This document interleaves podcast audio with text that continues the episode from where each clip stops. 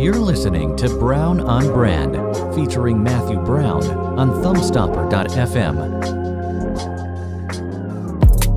Yeah, You'll be the first guest here at, at Synapse 2020 with Soma Global, and it's a cloud based public safety platform. public safety platform. And, uh, you know, interesting enough, we had a short conversation, um, you know, before the Synapse conference. And I, again, I appreciate you coming down here. The You're in the software business, I, right? I, I have been, yes. yeah, you, you have been in the software business. Uh, almost 25 years now. Okay, great. And um, so when I think that, you know, I looked at your website and I see emergency dispatch, I see, you know, records keeping for, you know, security and local law enforcement, and then I see a plethora of other services. Yep. Like if I were just to meet you on the street or in an elevator, and, um, you know, what would you tell me? Yeah, so basically the way you think about it is we do everything from the moment the 911 call comes into a dispatch center Okay. until all the way through the dispatching the units, uh, assigning units to the scene, um, all the uh, records keeping that goes along with the incident, like incident reports, Yep. arrest reports, all the way through booking them through jail and releasing them from, uh, from jail.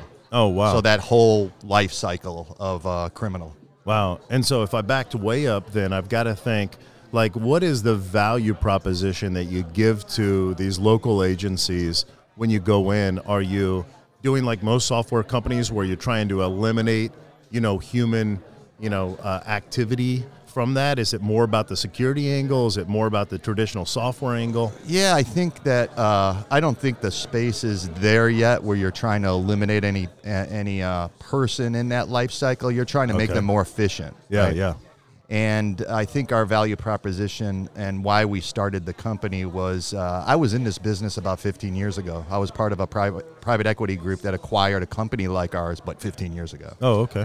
And uh, I got drawn back into it uh, three and a half years ago, and the technology hadn't moved in those Yeah. in the 15 years. I was Okay. gone. And what was worse was the the the market was such that the players in the space were getting rolled up.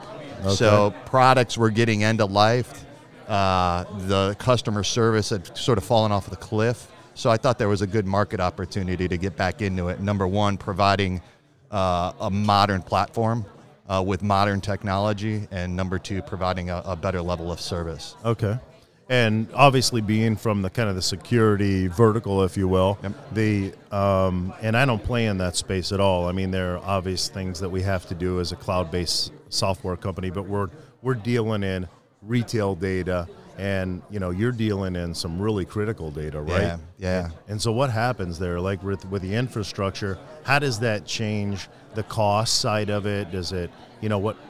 Well, tell, so- tell me about the security Yes. side. So there's a couple of things. One is the the reliability of the software and being in the cloud. Actually, the, getting into the business and, and being a cloud-based provider, I was uh, worried that the agencies and and uh, these uh, law enforcement agencies would be weary of the cloud. Okay. Um, but at the end of the day, you know, Amazon. For example, is a good uh, cloud partner of ours. Yeah, yeah. They invest. AWS. Yeah, they Yeah. invest a lot of money in Yep.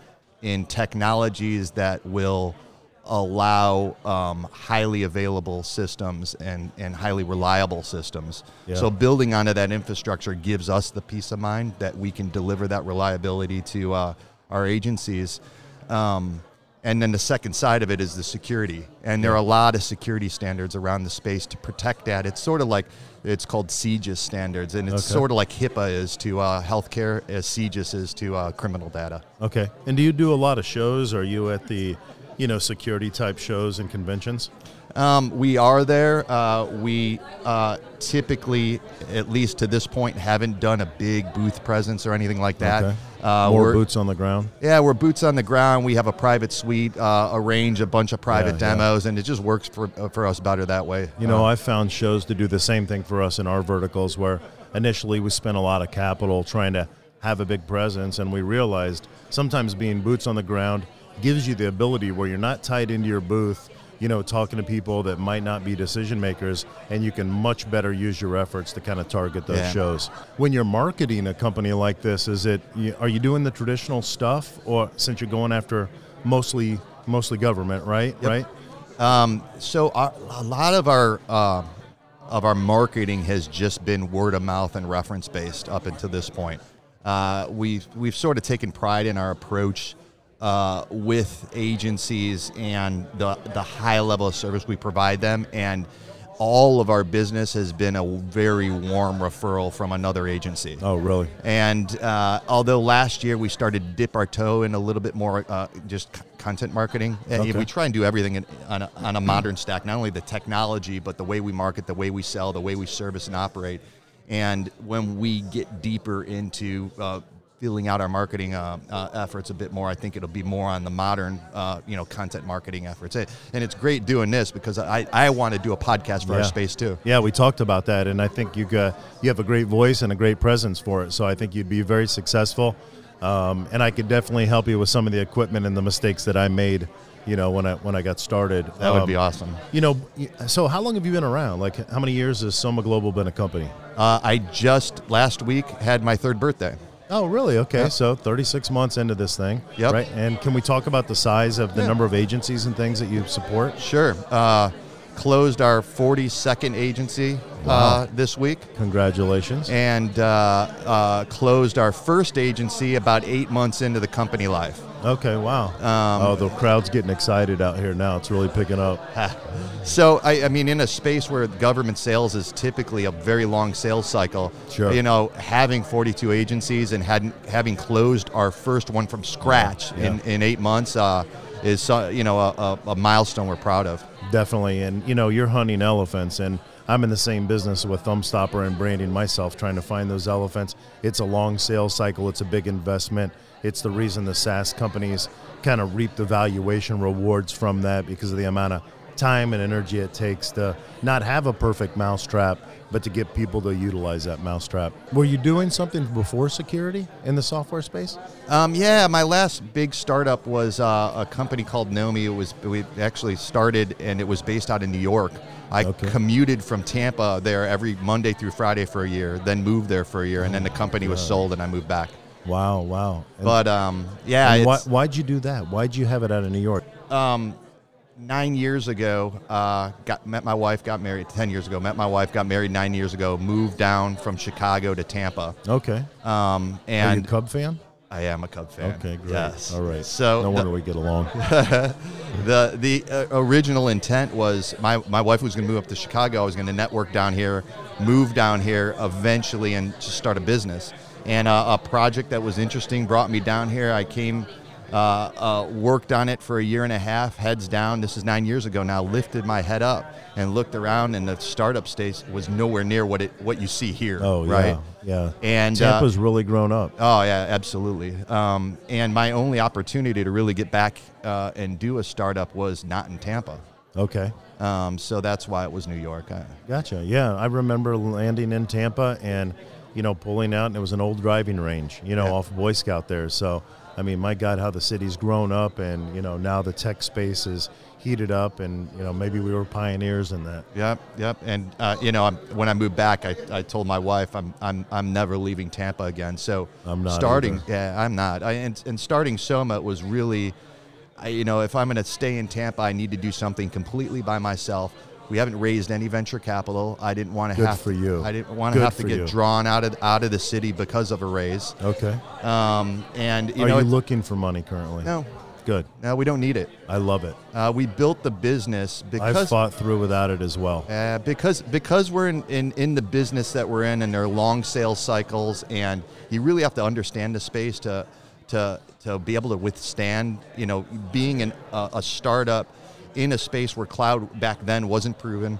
Uh, Yeah. With long sales cycles, I didn't want to have the pressures of capital on the Yeah. business, so we did it in a way to get to profitability as quick as possible, and we crossed that uh, Yeah. path last year.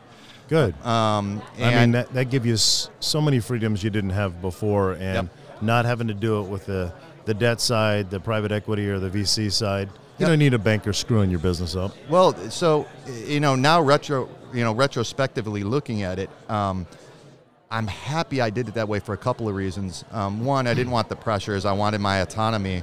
Um, but uh, That's huge. yeah, but you know the the forced path, growth path that you would go down with venture capital, it's hard to sustain that growth in this space because of the sales cycle and the adoption rate. Oh yeah. So I didn't want to get into a situation where the, the life of the company was reliant on my next raise. Right. So, you know, because I've seen, I've been in the startup space for a long time. It becomes a full time job, It- right? yep. It's like I had the company public at one time. I felt like I had two companies. I was running the public side of the company and then the company side of the company. And raising money is the same way. It becomes such a distraction.